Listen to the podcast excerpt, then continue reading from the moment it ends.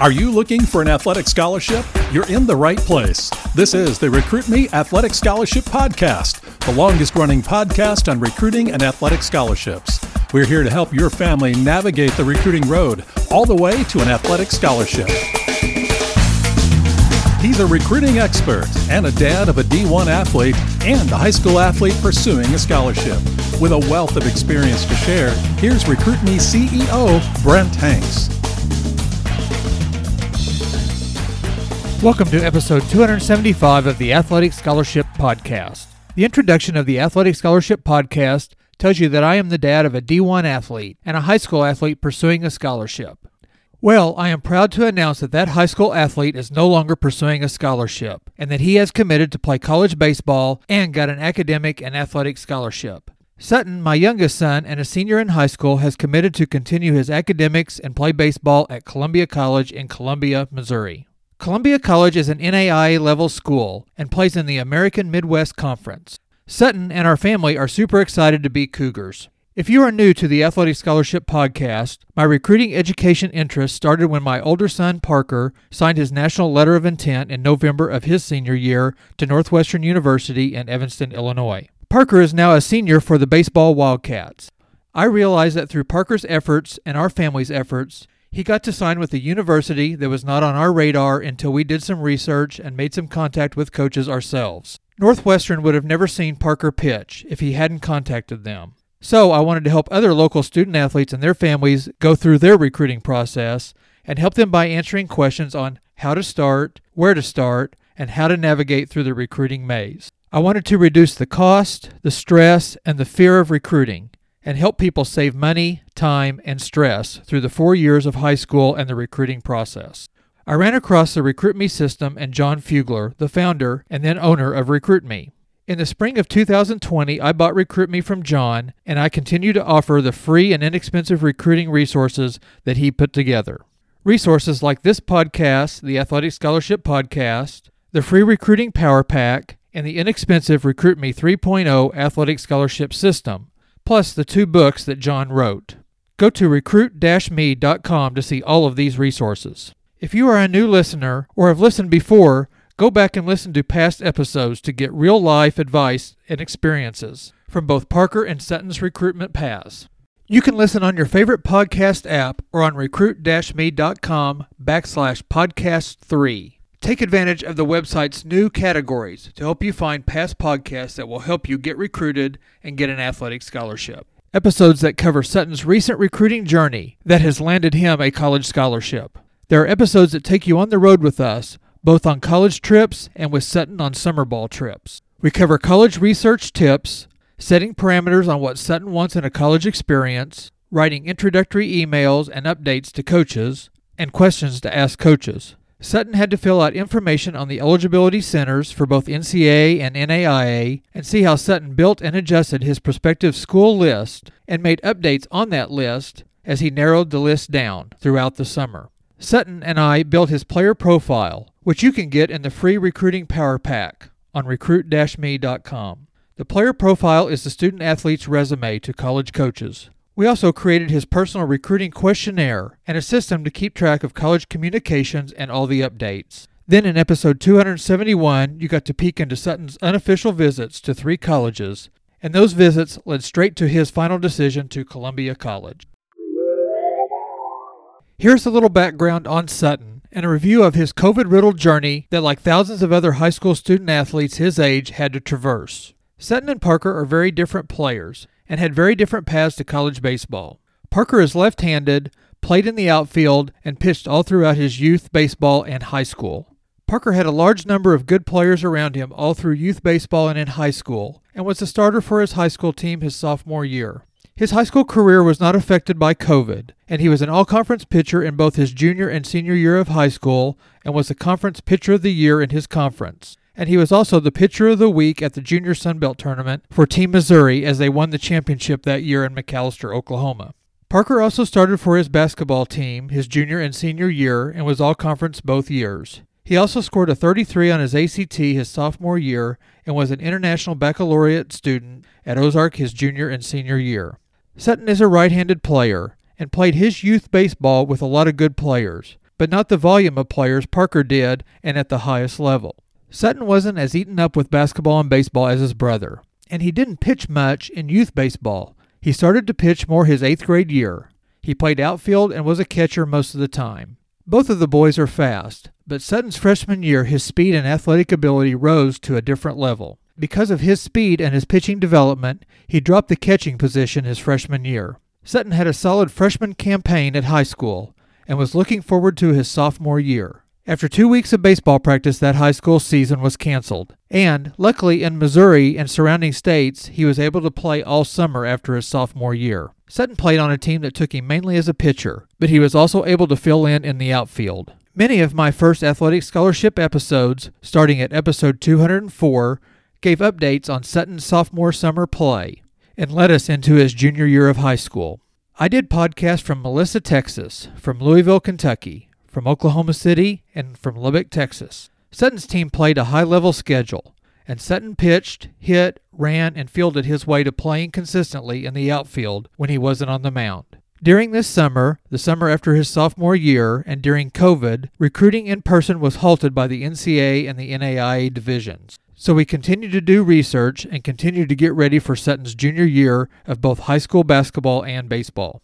I took video of Sutton throughout the summer, but since Sutton had not fully matured, had not taken the ACT test, and didn't have varsity experience, we didn't send his introductory emails, player profile, or videos out to colleges that summer. But Sutton did have a college list developing.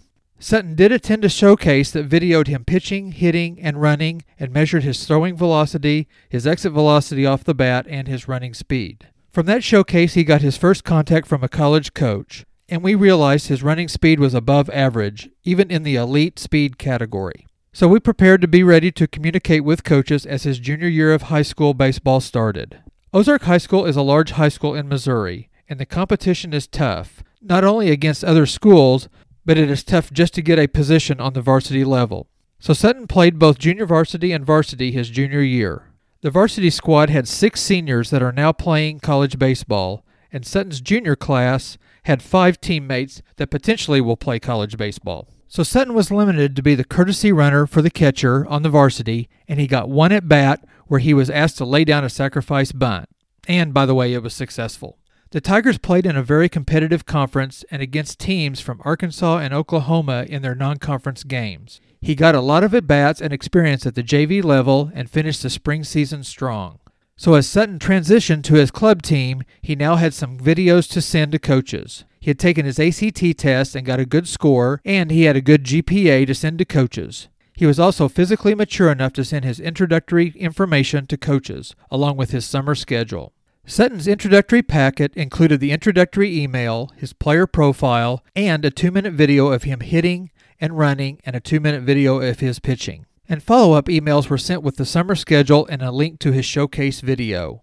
As the summer season got going, in the first eight games, Sutton batted 375 with six hits. The next eight games, he got 11 hits, and his batting average rose to 485. Then in the next nine games, he really got hot getting 13 hits and getting his average up to 522 at one time, then settling at 492. The team played a tournament in Edmond, Oklahoma, and everyone went into a slump, and Sutton went 0 for 5 in three games. But he finished the last 10 games with 11 hits and finished the season with a 423 batting average. Sutton only went 10 games out of 39 games played without a hit. He got 41 hits, 33 were singles, four doubles, two triples, and two home runs. One home run over the fence, and one was an inside the park grand slam. Again, his speed on the base pass was highlighted, and he added 16 stolen bases with one caught stealing. That one caught, he was safe till he slid past the base. The team had a very good season, and obviously Sutton did too. But no coaches came to watch, mainly because Sutton was one of three players from the class of 2022 and everyone else on the team was from the class of 2021, and all of them were already headed to play college baseball, mainly in NAIA Division III or JUCO colleges. But as the season ended, Sutton and I reworked his school list and reworked his introductory email and player profile and his videos. Right after his last game of the summer, Sutton attended a showcase in Illinois at a school that was on his list. At the showcase, he ran a 6.48 second 60 yard dash. This timing was done by hand, but it was the fastest at the showcase. A couple of weeks later, Sutton was timed at school in the 60 yard dash and was hand timed at 6.5 seconds. So, with Sutton's great summer and his great running times, we met with Sutton's club coaches and compared our list of schools with their list of contacts, and they were able to contact coaches on Sutton's behalf. Sutton also attended a camp at one of the schools on his list, and he hit, fielded, and ran well at this camp. He was one of the fastest outfielders at the showcase, showed a good arm, and actually did the standing broad jump at 9 feet 9 inches. He got a campus tour and an offer from this school that day. His running times were within tenths of a second of any of their current players, and the standing broad jump was farther than any of their current players. I'm hitting on Sutton's metrics because his speed and athletic skills are his selling points. He is still growing and getting stronger, but for right now, his speed is his biggest asset for the outfield play, for bunting, hitting, and base running. Sutton did two more unofficial visits and got offers from those two schools also. These three schools were all in the NAIA class and were two to three hours from our home, and all the costs of going to college there were very similar. He decided to fill out the admissions application on two of the schools, and when he got the approval packet from Columbia College, he decided that that was the best choice. So Sutton texted his coach to see when they could talk on the phone about Sutton attending Columbia. They talked briefly, and the coach had to visit with the admissions office to get the academic scholarship amount and finalize the athletic scholarship package. Sutton and the coach set up a phone call on a Tuesday at 4 p.m. to get the scholarship package and to make sure both Columbia wanted Sutton and Sutton wanted to go to Columbia. I don't know if Sutton was anxious or nervous at any time on that Tuesday, but I know that I was. I ended up playing golf with a friend that has a son that was in the process of committing to play basketball at an NAIA school. So when Sutton texted me and I saw I committed, I thought to myself, well, that just happened. Even though I knew that the commitment was going to happen, it is never good to assume until the words come out of both the coach's mouth and the student athlete's mouth. So, here we are. Sutton has his college future set up for next fall, and the Hanks family will be moving from a family of Tigers to a family of Columbia Cougars. I'll give you an update on Sutton's National Letter of Intent signing and how Sutton prepares both academically and athletically for his college future. A big factor in getting ready for college is to finish strong in high school and in the classroom and on the field.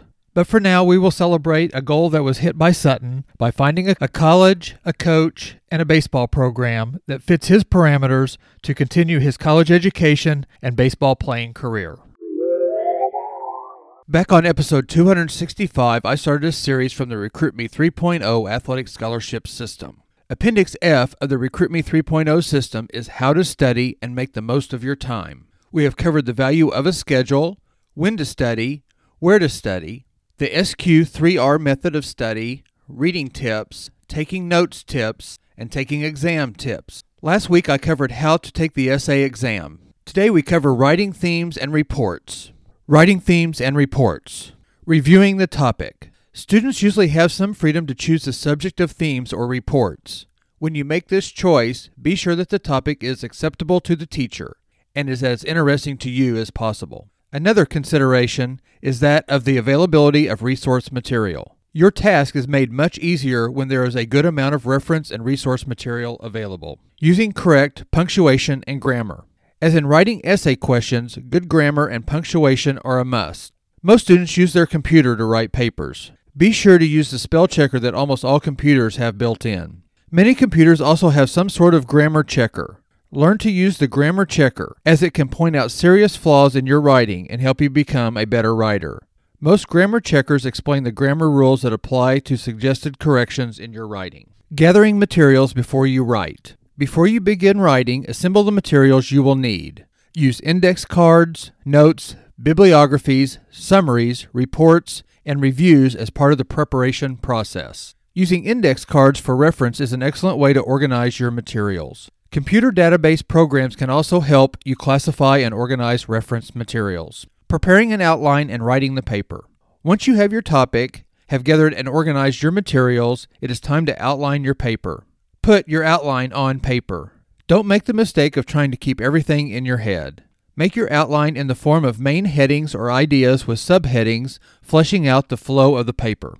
Use the outline as a guide to begin writing as you ask yourself what the paper is going to say and what conclusions you want to reach. Doing this ahead of time will help keep you focused and prevent you from straying away from the purpose of the paper. Making up the outline as you go almost always results in a less than satisfactory product. Writing is important in high school and is a key to success in college and in many professions. Becoming a good writer by writing, revising, and reviewing your work. Don't be afraid to ask other students to critique your work. Try to write it in your own natural style. Be aware that most good writers go through many revisions and be prepared to do the same. Writing and test taking are the end results of developing good study skills. There's no magic formula for success. If you follow the suggestions in this guide, apply them, and think about them, you'll have taken a giant step toward becoming a successful student. Join me for next week's episode and more powerful studying tips. These tips that we will go over have been proven to be extremely powerful guides for organizing, thinking, studying, and learning in college. They represent the best advice of successful college students. They can also work for high school students. We will have tips on study space, study habits, the classroom, preparing for class, test taking, and the final word. Thank you for listening to this episode, and please share this episode with someone that's in the recruiting process. And I look forward to seeing you next Tuesday on the Athletic Scholarship Podcast.